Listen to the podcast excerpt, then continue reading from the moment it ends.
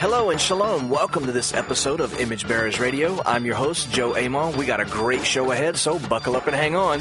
Here we go.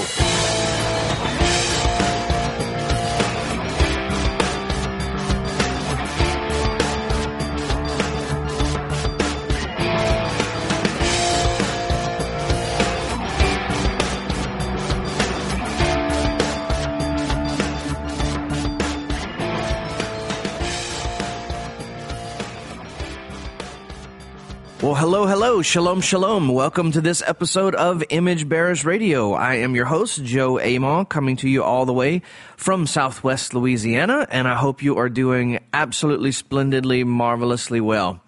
Uh, it is great to be with everybody today, and uh, we're going to get into some really, uh, really good stuff. Again, we're kind of stepped out of the uh, the gospel series for a little bit, uh, and I want to address some other things in the next coming weeks.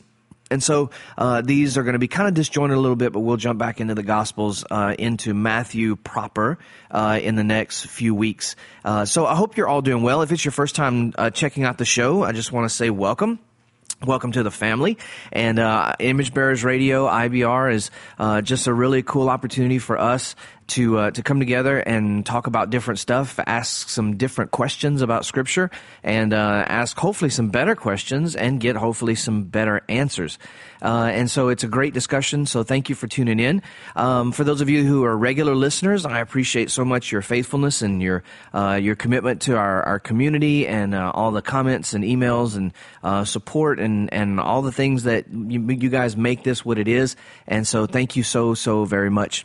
for those that don't know know, just real quick, I'm the pastor of Out of Ashes Ministries in Southwest Louisiana, and uh, we are a Yeshua centered, Torah pursuant uh, family that is just uh, growing and uh, and you know loves each other, loves the loves the Father, and uh, looking to be more like Messiah uh, in our relationships with each other, and then impacting our community and, and all those things. So it's a wonderful, wonderful place, and Hashem is adding to us, and uh, we're just really thankful. So hey, if you're in the Southwest Louisiana area, I'd love for you to come by and uh, visit with us. You can check us out at outofashesministries.org, O-R-G. And uh, if you're not, if you're listening wherever you're listening from, uh, then uh, we live stream our Shabbat services every every Saturday morning at 10 a.m. Central, and uh, we live stream to our website. Uh, also, we have a mobile app that you can check out on our website, and we live stream also to Facebook and to YouTube. So any of those places you can catch us, we would love to have you jump in and tell us where you're from and uh, get to know you a little bit and uh, join us for uh, for a Shabbat morning one morning. And uh, love to get a chance to, to get to know you. So uh, that's who we are and our kind of intro. And with all of that housekeeping stuff out of the way, this week, uh, in this week's episode and next week's episode, uh, we are going to be talking about Hanukkah. I'm not sure how many of you uh, celebrate Hanukkah uh, or have celebrated before or would like to, but just are not kind of really sure what you know what the deal is. Um, we're going to talk about Hanukkah, one of my f- absolute favorite times of the year, uh, and so that's what this week and next week are going to be dedicated to. So before we jump into this week's episode, let's go to the Father in prayer. Avinu Shebashamayim, our Father in heaven we are more than grateful, more than we could ever say, for the way that you deal with us and, and, are, and are faithful to us and love us and never leave us and never forsake us. Thank you for this community. And Father, as we talk about Hanukkah, help us to be those Maccabees dedicated for your purpose.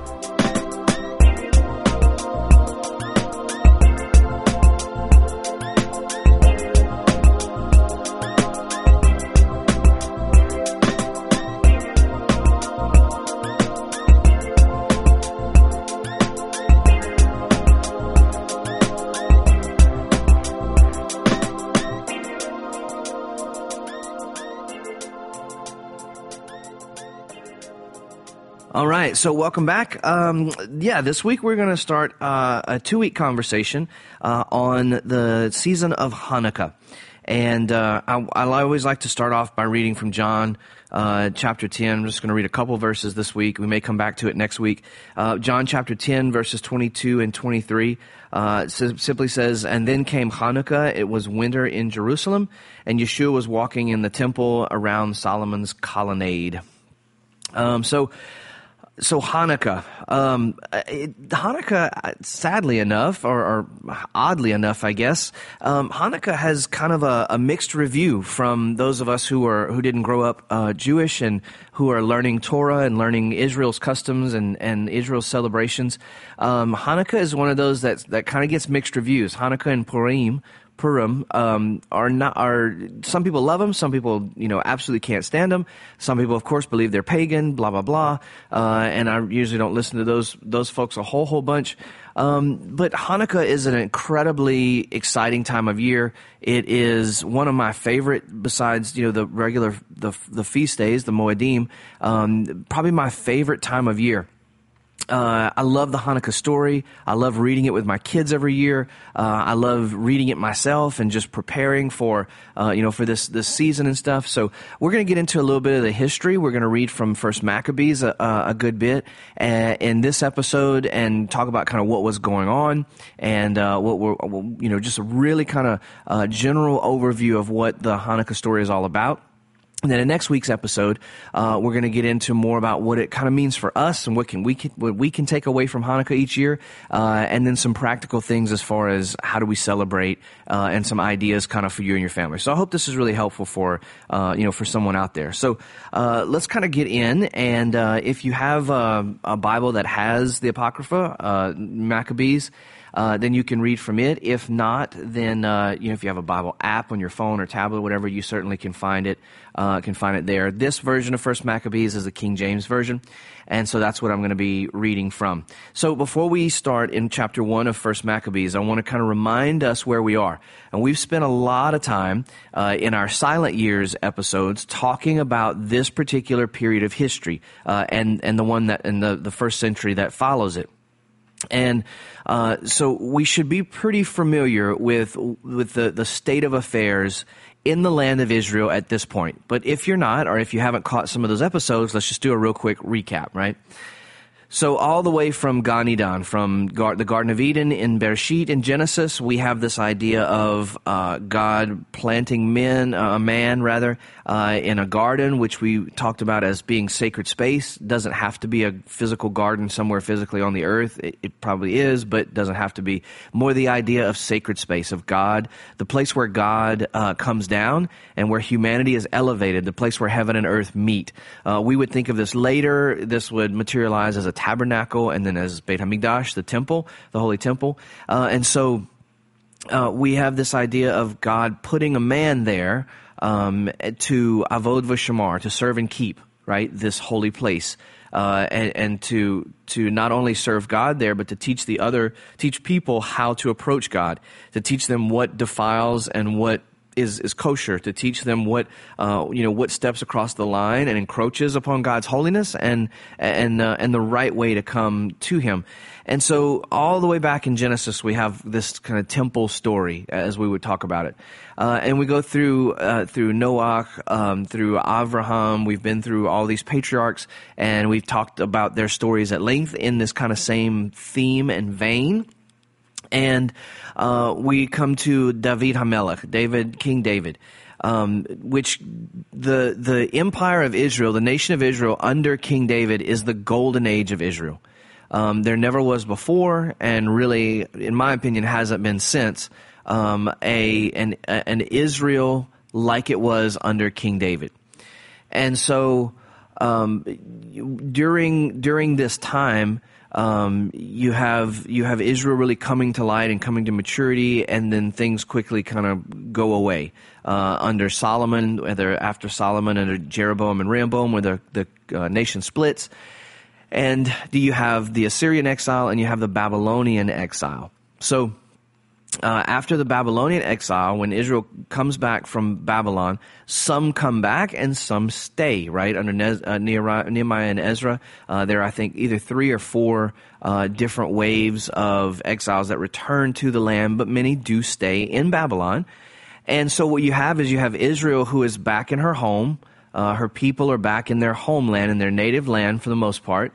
Um, and yet they are under Roman occupation or under Greek occupation, uh, Persian occupation, then Greek occupation, then Roman occupation, um, as little kind of big fish swallows up smaller fish, right? So you have, you're back in your homeland, and yet it just is not that golden age. It's not that, that, you know, that beautiful, prosperous, peaceful, um, you know, independent, stable uh, culture that you that your forefathers knew under David Hamelech.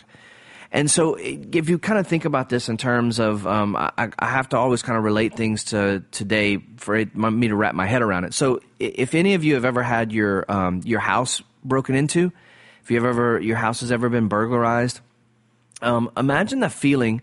Uh, well, you don't have to imagine, you know, but the feeling that you have when you go back into your house after it's been burglarized um, it's a it's a feeling of like you've been violated, right? It's a kind of an icky feeling.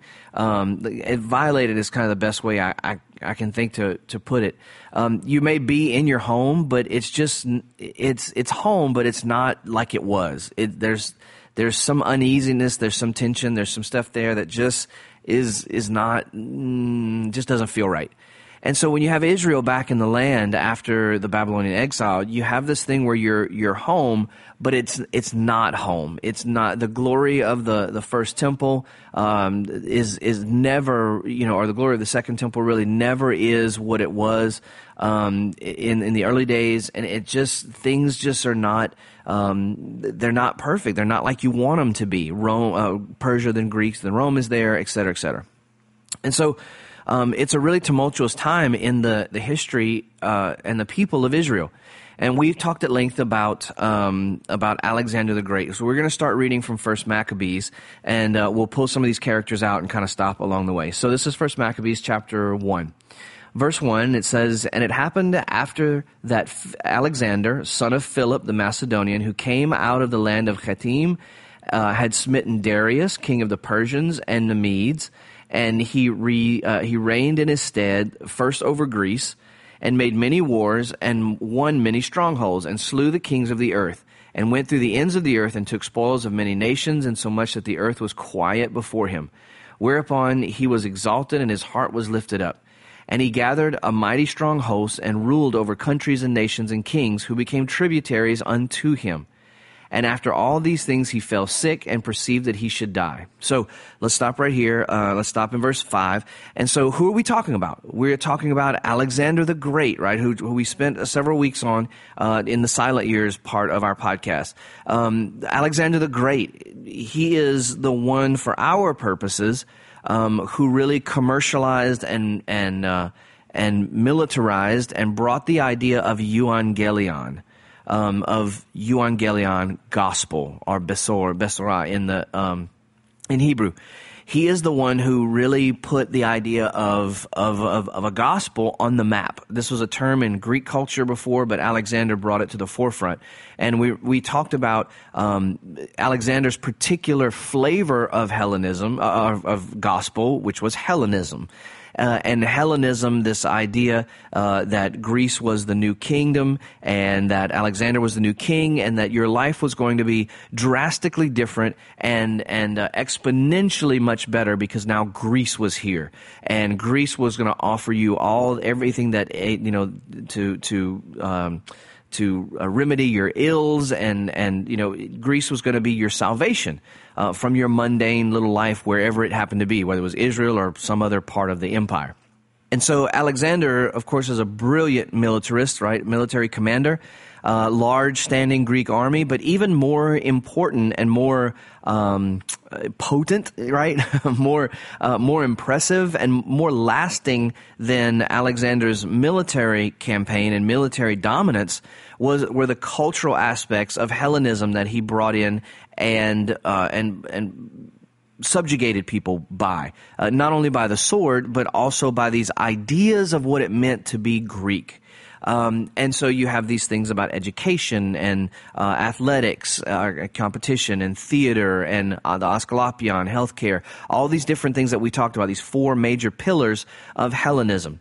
Uh, and so this is who we're talking about in the first, uh, you know, seven verses or so of uh, of First Maccabees. This is the Alexander, and this is what's going on. And this is why I love history so much because um, you read First Maccabees and you just go, this guy Alexander. Yeah, we learned about him probably in world history at some point in school, um, but not understanding what all when you know when we talk about that's not just about the land that he conquered but it is also about what he brought with him, what what way of life, what worldview, what perspective, what cultural identity um, he brought, because that happens every time you change leaders. Hello, every four years we have an election, and and the country changes a little bit every four years when we have uh, a, you know a new president that's elected. We the country either comes together, divides a little bit, or, or new things happen. It just is part of the way that that that culture works, right?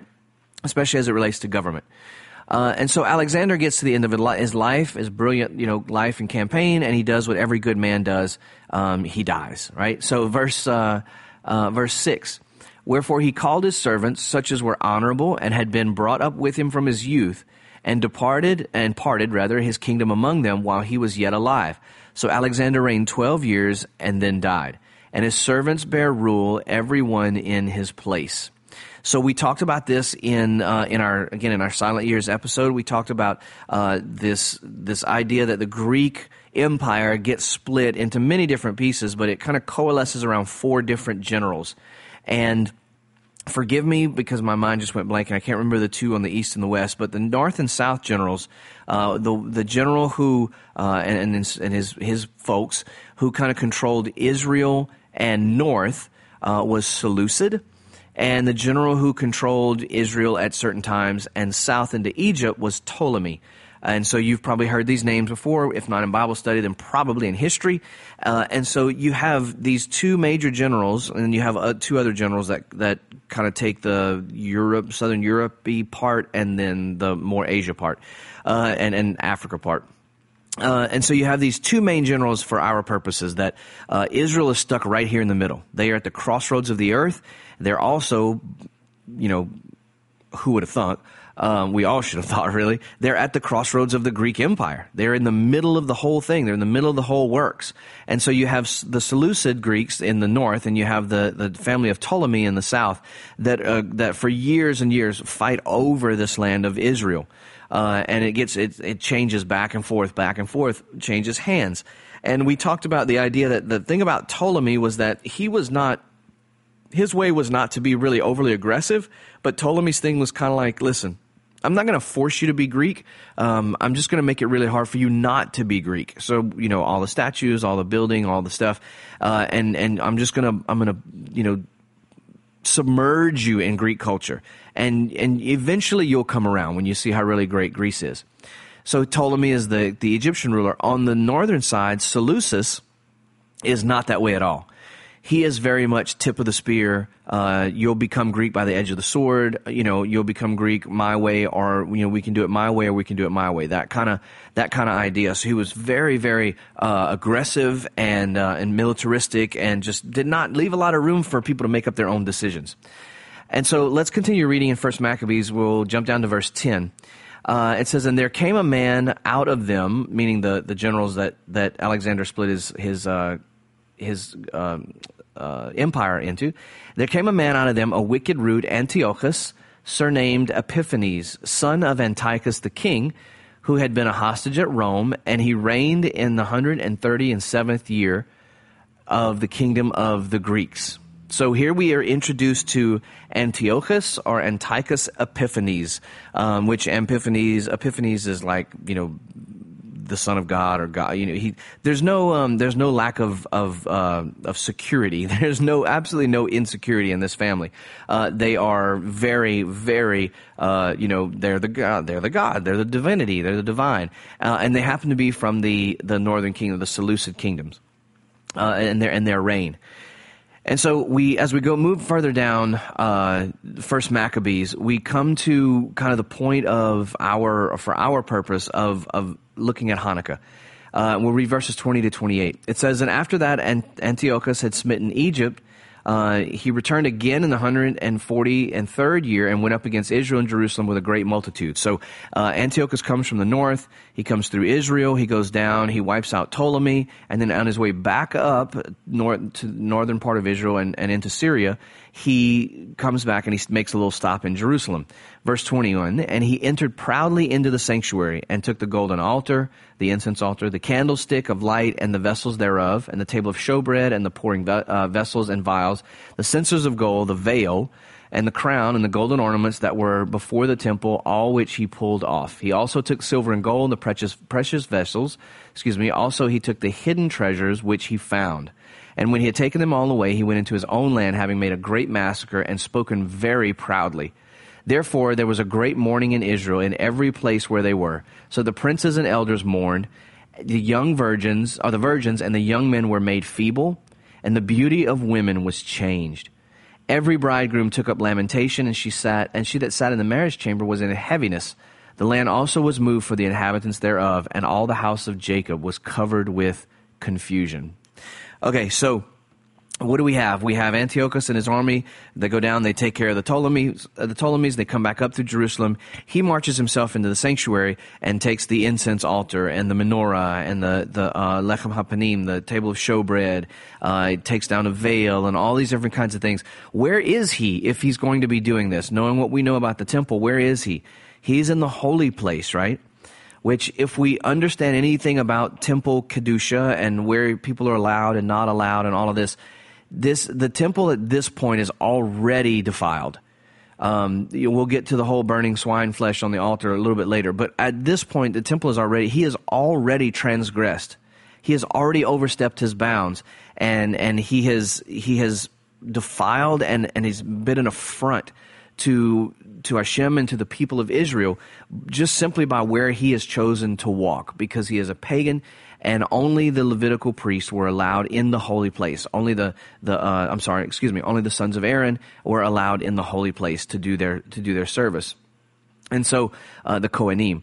And so you this is an absolute affront to to this. And as we read through this this section, especially the last part uh, of that passage where it talks about the the virgins and the young men uh, were made feeble and their beauty was changed. Uh, every bridegroom took up lamentation, and they sat in the marriage chamber with heaviness, uh, and and everyone was covered with confusion. Listen, I don't want to. I don't want to try to parallel what's going on uh, in the world, and especially in America, because that's where we are.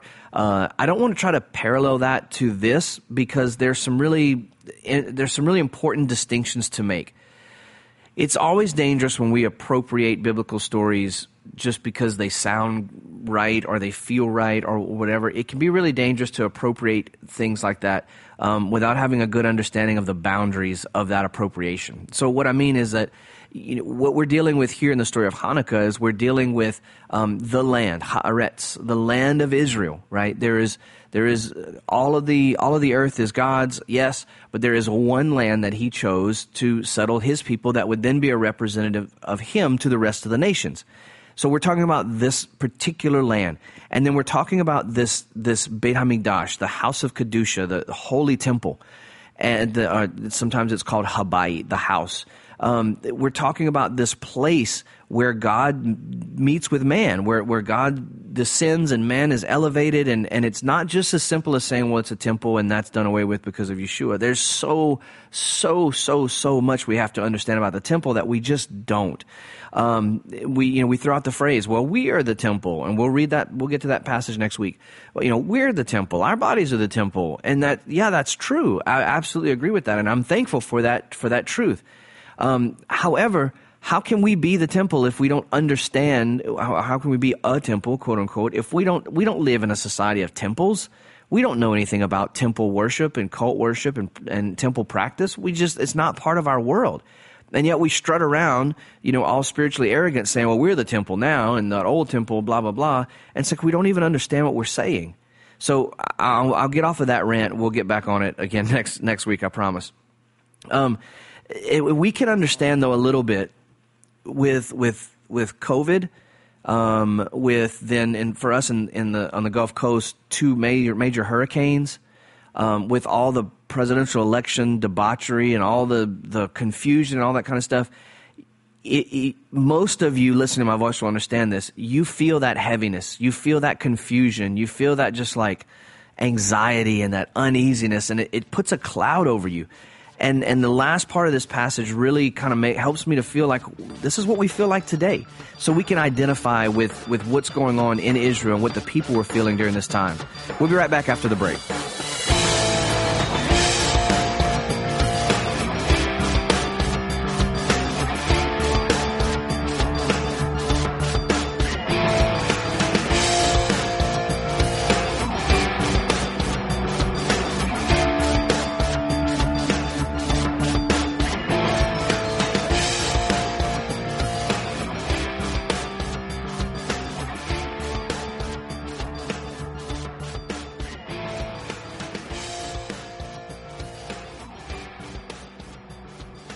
Right, everybody. Hey, welcome back to the second segment in this episode of Image Bearers Radio. We're talking about Hanukkah. And um, so we're talking about this idea. Uh, again, not, what's going on in America today is not the same thing as the desecration of the temple. Um, but we can identify a little bit with this passage in, in 1 Maccabees uh, chapter 1, uh, verses 25 through 28. Uh, we're, we're kind of with how we are culturally as a people I think as a as a nation, no matter how you think about how the election, you know, if you're excited about how the election is going to turn out or might turn out, or you know, we, none of us. It's just it, no matter which side you're on. Um, 2020 has been a year of absolute just beatdown for a lot a lot of us, and. Um, you know, my wife and I were talking, you know, a week or so ago, and uh, something came up. It was kind of frustrating, and and finally we just decided, you know what? Any semblance of normalcy, of you know, in, in this in 2020, we're just going to have to give up on any semblance of normalcy. Not like we're giving up and saying, woe is us, but I'm just saying so that we, you know, we are ready then to just be open to whatever kind of curveballs 2020 throws at us, right? And I think the, the nation as a whole is tired. Um, and so we can kind of understand this. You know, we, those that you know you go to the office and you dress up every day and you know you, you wear your slacks or your suits or your you know whatever um, now you you know you're like you're doing it from pajamas at home right? And so even our beauty is you know has, has faded a little bit in, in some areas. I just want to make that distinction for no other reason than to put us inside the story as much as we possibly can be not to say that, oh, this is our Hanukkah. I mean, that's not what I'm saying. I just want us to relate, uh, try to relate to this story a little bit and understand that it's, it, we see history and we see some of these stories, you know, many, many times as one dimensional. As like, well, these are just historical facts, bang, bang, bang. We go down the timeline. But we have to remember that this is a, a high level storytelling. This is telling about, you know, moving of governments and kings and empires. This is not telling about, you know, the, the, the, you know, 65 year old, you know, couple that, you know, their kids are gone and now they're enjoying their golden years or whatever, trying to enjoy their golden years and, and they're having to deal with this stuff. Or the young married couple that's looking forward to starting a family. And it, the story doesn't tell us about those people. But, but that's our lives. We are those people. And we don't find ourselves in the story unless we put ourselves there many times, unless we think about it actively and we do the work to to uh, to connect with these people on a deeper level than just understanding the the facts of the story. I hope I hope that makes sense. So let's continue reading a little bit. We'll keep going in uh, verse twenty nine of First Maccabees. Uh, so the temple has been has been ransacked. Um, everybody is just absolutely you know destroyed over over this. Verse 29 says, And after two years fully expired, the king sent his chief uh, collector to uh, his yeah to tribute um, unto the cities of Judah, who came unto Jerusalem with a great multitude, and spake peaceable words unto them, but all was deceit. For when they had given him credence, he fell suddenly upon the city, and smote it very sore, and destroyed much people of Israel. And when he had taken the spoils of the city, he set it on fire and pulled down the houses and walls thereof on every side. But the women and children took they captive and possessed the cattle. So again, kind of to reiterate what we talked about before, you're back in your homeland. Hooray! And then this guy shows up, right? And then these, you see, you're home, but it's, it's not, it's never been home just like it was before. Verse 33 Then they builded the city of David with a great and strong wall and with mighty towers and made it a stronghold for them. This is the fortress Antonia. And they put therein a sinful nation, wicked men, and fortified themselves therein. And they stored it also with armor and victuals. Uh, and when they had gathered together the spoils of Jerusalem, they laid them up there. And so they became a sore snare, for it was a place to lie in wait against the sanctuary and an evil adversary to Israel. Thus they shed innocent blood on every side of the sanctuary and defiled it. And so, if you study the temple complex on um, on Har Habayit, on the Temple Mount, um, we know about the Fortress Antonia, and it actually looked over into um, into the courtyards of the sanctuary. And so the Greek and later the Roman soldiers could actually had a bird's eye view of what was happening right inside the inside the temple. Um, I'll plug um, my good friend Rico Cortes um, and Joseph Good. They have worked tirelessly on a wonderful app uh, called Second Temple. It's a virtual temple app, and it is absolutely amazing. Uh, I think it's like twenty five bucks. But if you're interested in all, I mean, you spend twenty five dollars on a you know a not even really great meal, fast food a couple times a week. Make a sandwich at home, save a little bit of money. Download this app if you're on uh, iOS or Android it is absolutely phenomenal. You can see some of the places that we're talking about, the Fortress Antonia and how it overlooks. This is a quote from Josephus in uh, Antiquities of the Jews, uh, book 12, chapter 5. It says, And when the king had built an, an idol altar upon God's altar, he slew swine upon it, and so offered a sacrifice neither according to the law, nor according to Jewish religious worship in that country. He also compelled them to forsake the worship which they had paid their own God and to adore those whom he took to be gods, and made them build temples and raise idol altars in every city and village, and offer swine upon them every day. He also commanded them not to circumcise their sons, and threatened to punish any that should be found to have transgressed his injunction. He also appointed overseers who should compel them to do what he commanded. He and indeed many Jews there who uh, there were who com- who complied with the king's commands either voluntarily or out of fear of penalty that, w- that was denounced. But the best men and those of the noblest souls did not re- regard him, excuse me, but did pay a greater respect, respect to the customs of their country than concern as to the punishment which he threatened to the disobedient. On which account they, every day, underwent great miseries and bitter torments, for they were whipped with rods, and their bodies were torn to pieces and were crucified while they were still alive and breathed.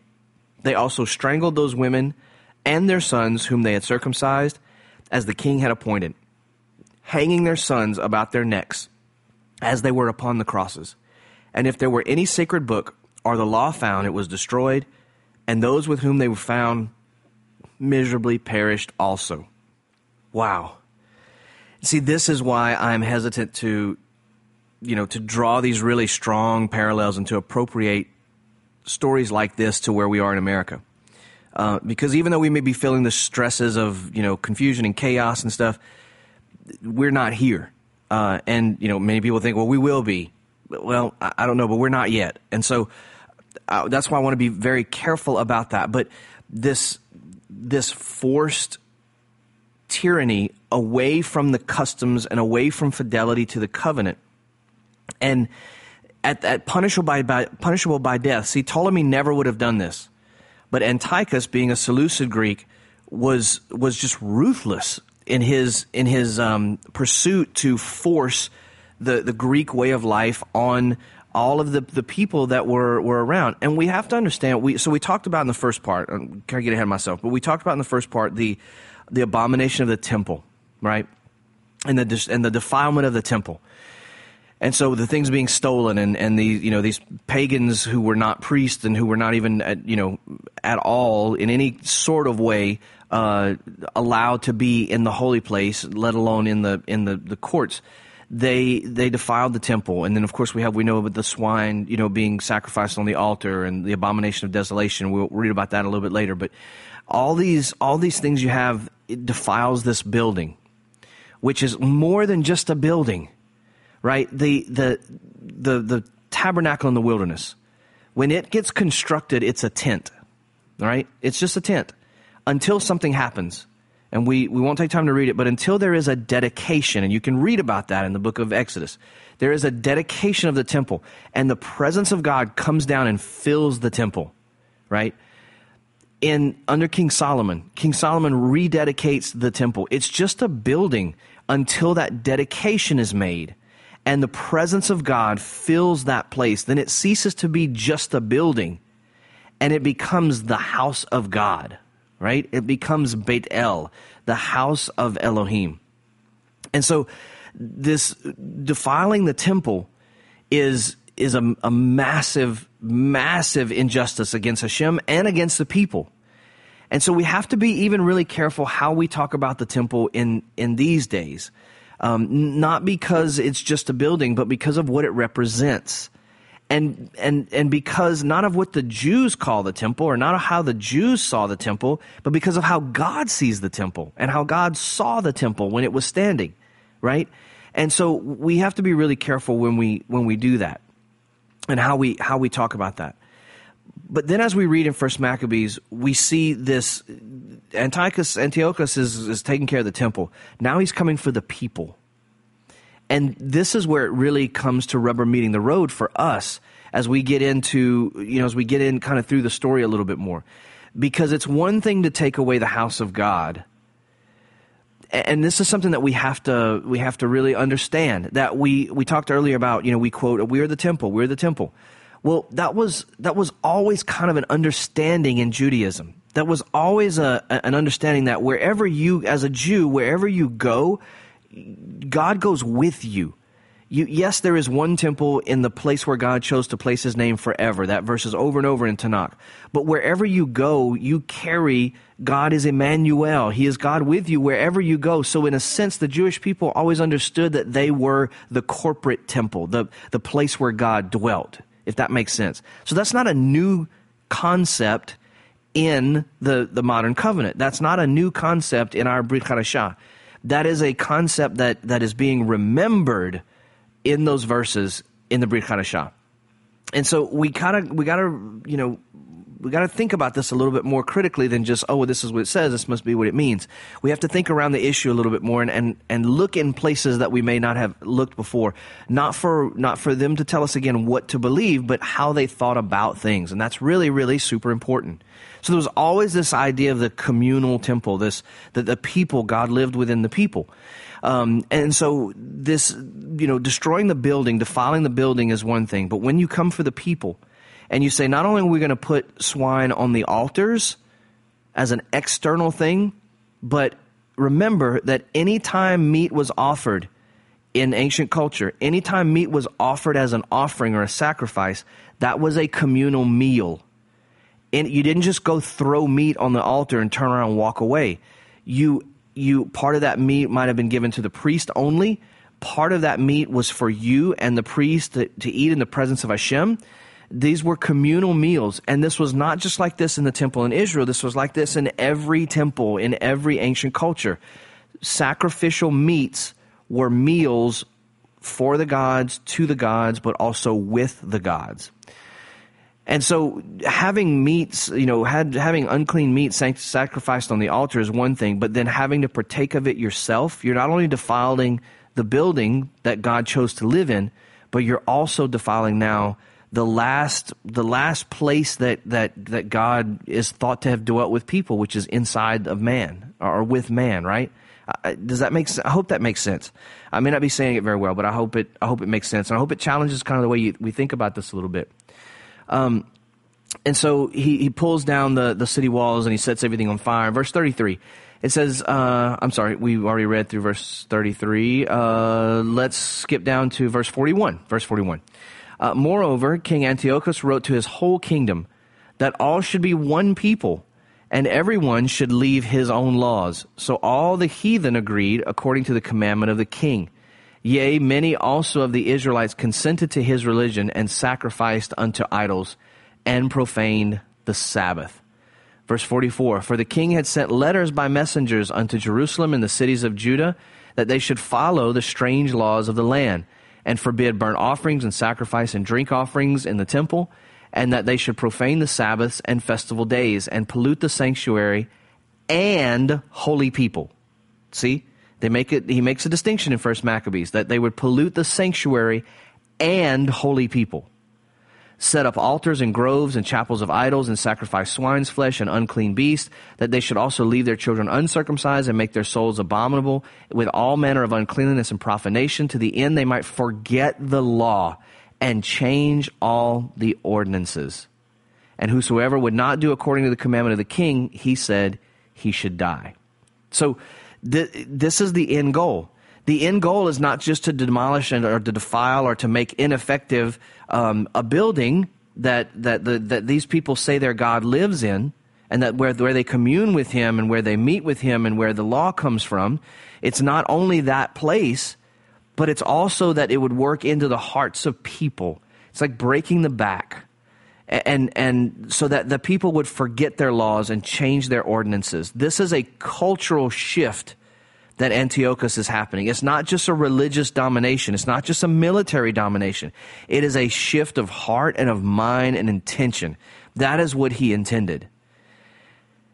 If we move on to verse 54, it says, Now in the 15th, uh, 15th day of the month of uh, Casleu, which is Kislev, uh, in the 140 and 50th year, they set up the abomination of desolation upon the altar and builded idol altars throughout the cities of Judah on every side. So, what is this abomination of desolation? Well, they uh, they uh, offered swine upon the altar. They also built an altar on top of the the sacrificial altar in the temple, and they raised a statue to Zeus in the in the temple courts, uh, in the in the yeah, the temple courts. Uh, and verse 55, it says, and burn insource, incense, excuse me, at the doors of their houses and in the streets. And when they had rent in pieces the books of the law which they found, they burned them with fire. And whosoever was found with any book of the Testament, or if any uh, committed to the law, the king's commandment, that he should put him to death.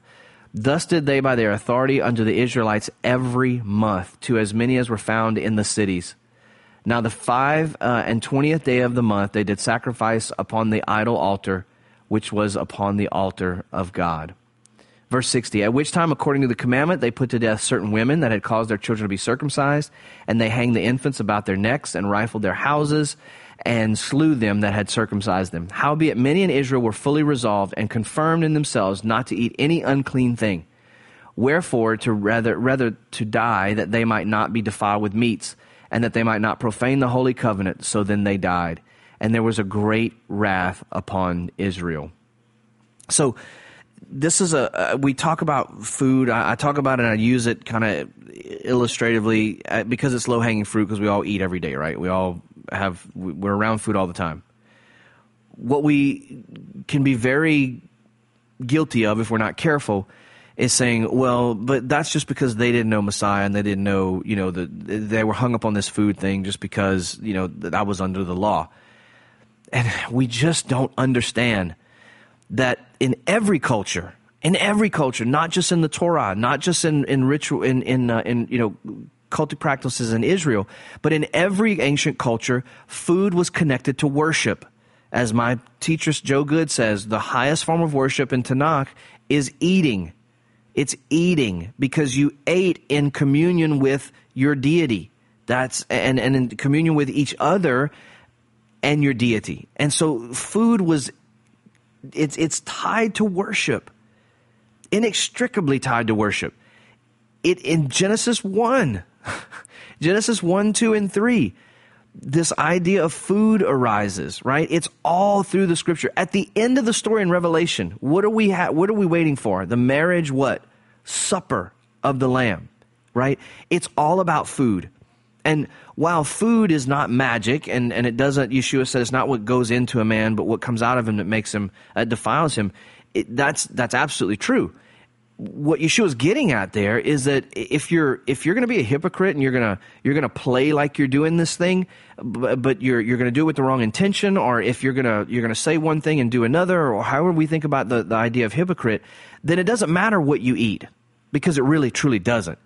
If these people if these Jews, if these Israelites were going to follow Antiochus's commands and then say, "Oh yeah, but I'm not eating pig." Eat pig. If you're going to give your loyalty and your fidelity over to this pagan king and you're going to serve him, then eat whatever you want because food is not going to save you at that point. Food is a non-issue at that point because your heart and your your loyalty, your love has been given over to someone else.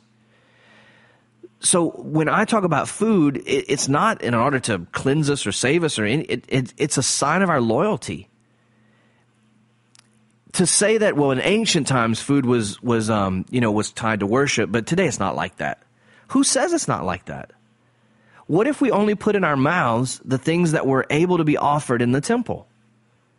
And only when they had been when they had been processed like they would have been processed in the temple. You know what you call that you call that kashrut kosher eating so you you only eat meat that has been slaughtered a certain way and blessed with the blessing that came from the blessing that was done over the sacrifices in the temple. See how all this ties together? And we think, oh, those dumb Jews, they just don't get it. No, we, we dumb Christians don't get it. We don't understand. And, and by the way, they don't think eating kosher saves them either. It's a sign of their fidelity. It's a sign of their loyalty to their king. I could go on and on about this for episodes, but I'm, I'm not going to bore you. I hope this piques your interest enough or confirms some things, or maybe it hacks you off and you think this guy doesn't know what he's talking about. I'm telling you, at least think about it. At least meditate on it. Do some reading and, and, and do some do some praying about it and see where you think you know the, the Spirit is leading you in, in some of these areas. It's very, very, very important. It's very important. So important that Yeshua uses food as a sign to Peter but it's not about food. It never is about food. Uh, um, so they, they, they, these people lost their lives over a ham sandwich. That's the point. They lost their lives over a ham sandwich. But it wasn't about putting unclean meat in their mouth. It was about what that meant. It's as much adultery to them and idol worship as, as it would be just outright verbally denying that Hashem is king. And I hope that that makes sense. So we're introduced in these last few minutes to uh, to the to Mattathias Hasmoneh, and I'll try to read through this in just in the, the next few minutes we have, uh, and we will we will pick up next week uh, on the story of of the Maccabees, where everything starts to turn a little bit. So this is chapter two of First Maccabees, uh, verse one. It says. Uh, in those days arose uh, Mattathias, the son of John, the son of Simeon, a priest of the sons of Joariv from Jerusalem and dwelt in Modein. So this is a priest. Mattathias is a priest, but he lives in Modein. Well, how does that work? Well, you only serve in certain times as a priest. There's so many priests you're uh, assigned a time of the year to serve during feasts or during your your course. Um, other than that, you teach in your local communities, uh, and then you you come serve during holy days and during your courses. And so Modain is a you know kind of a suburb of Jerusalem, up near the north, a little north of Jerusalem. Our good friend Hanoch Young, best tour guide in Israel, uh, lives in Modain to this day, the home of the Maccabees. Uh, verse 15 says, In the meanwhile, the king's officers, such as compelled the people to revolt, came to the city of Modain to make them sacrifice. And when many of Israel came unto them, Mattathias also and his sons came together. And they answered the king's officers and said to Mattathias on this way, you are a ruler and an honorable and great man in this city, and strengthened with sons and brethren. Now therefore come thou first and fulfill the king's commandment, like as all the heathen have done, yea, and the men of Judah also. And such as remain at Jerusalem, so shalt thou and thy house in the number of the king's friends. And thou and thy children shall be honored with silver and gold and many rewards. And Mattathias answered and spake with a loud voice. Though all the nations that are under the king's dominion obey him and fall away every one of them from the religion of their fathers and give consent to his commands, yet will I and my sons and my brethren walk in the covenant of our fathers. God forbid that we should forsake the law and the ordinances. We will not hearken to the king's words to go from our religion either on the right hand or the left. So Mattathias stands up to these, these guards and these, these people and he says, no, no even though all the other nations you guys conquered, even though they all forsook their religions and their customs and their, their traditions and their family, uh, you know, their family tradition, religious tradition, not us. Israel is going to be the defining line. The men, the people of Judah, the Jewish people are going to be the defining line that puts a stop to this tyranny and to this this coercion into this militaristic overthrow and changing our minds and changing our and killing our stealing our women and killing our women and children. This is where it ends. Uh, we we're going to talk about the priest a little bit in the next uh, next episode, so make sure you stick around for that. We're going to talk about the the revolt and the cleansing of the temple, and then bring it kind of home and talk about what it means uh, what it means for us as we approach this Hanukkah season with all this chaos around us in the world. I think this is a message we really need. We really need to hear and we really need to understand. And so thank you guys for being with me for this episode. Don't forget to tune in again next week. If you miss this episode, jump on the website, jump on Hebrew Nation Online. They're archived there. Until next time, shalom, shalom.